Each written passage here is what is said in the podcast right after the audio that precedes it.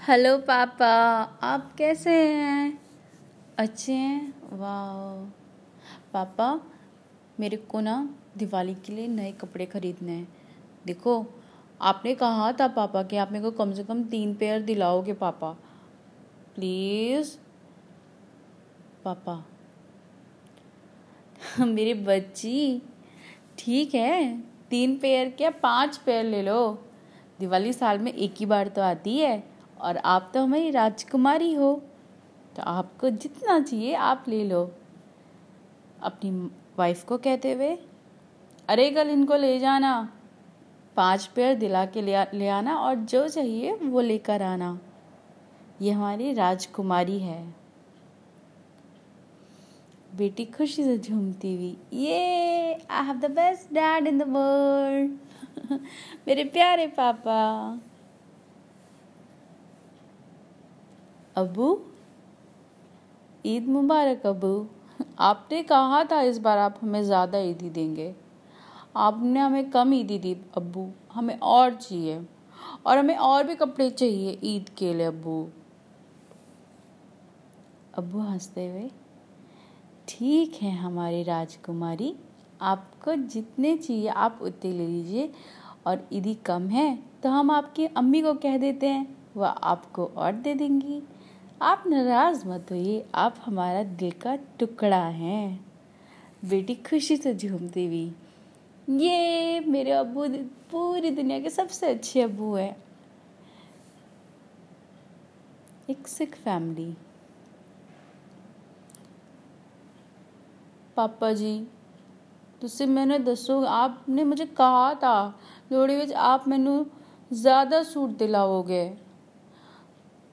अरे तो तू कल चले जाना अपनी मम्मी के साथ। क्या प्रॉब्लम है? तू मेरी लाडो है, मेरी परी है। तुझे कोई कमी है क्या? तेरे लिए तो हम कुछ भी कुर्बान कर दे, पुत्र। तू रोशनी है इस घर की।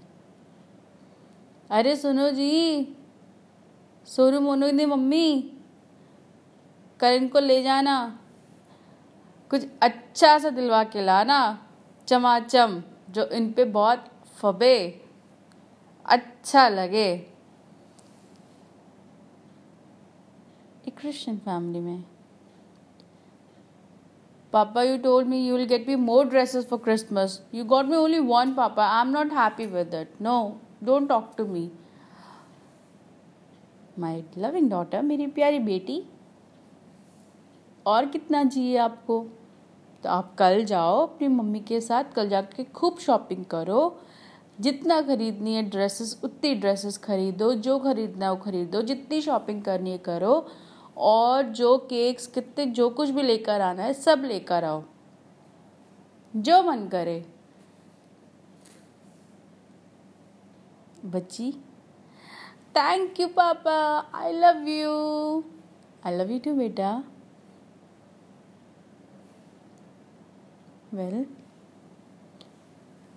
इस पॉडकास्ट को बनाने का एक मोटिव था कि चाहे हम किसी भी रिलीजन से हों, हम अपनी बच्चियों को बहुत प्यार से रखते हैं, बहुत दुलार से रखते हैं, उनकी हर खुशियों को पूरा करते हैं।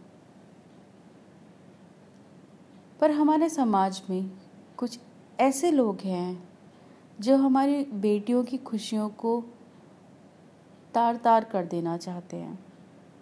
उनके मंसूबे अच्छे नहीं होते हैं। वो हमारी बेटियों को ईगल आइज़ से देखते हैं कि कब झपट्टा लगे और कब हम लेके उठ जाएँ।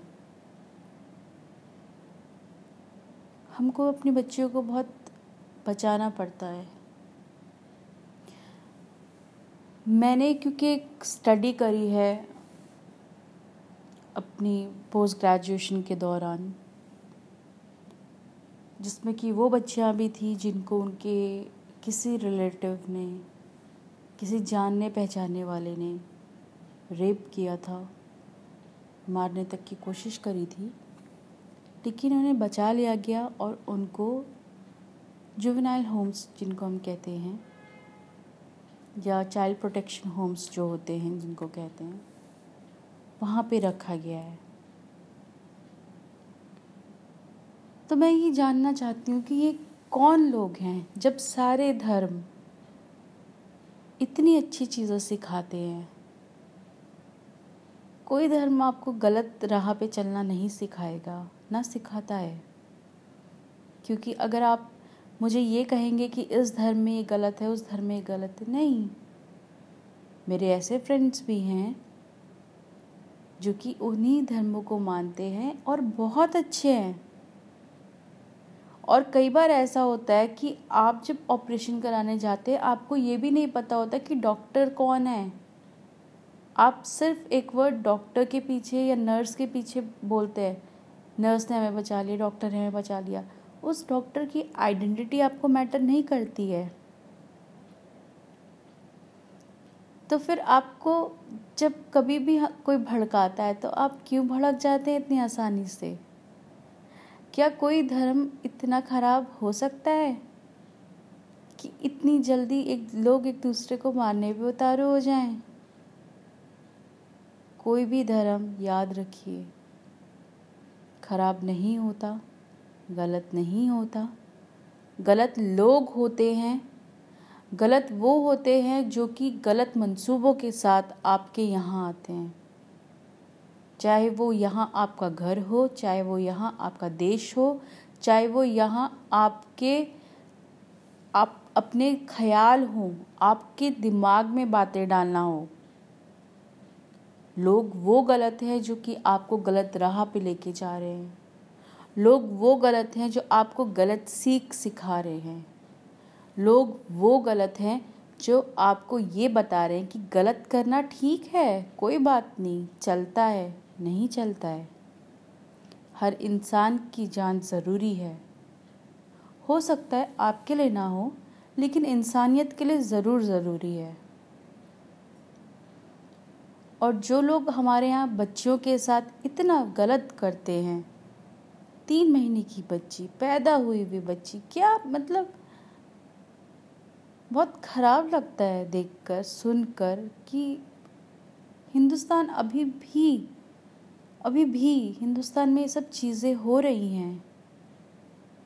पर क्यों हो रही हैं?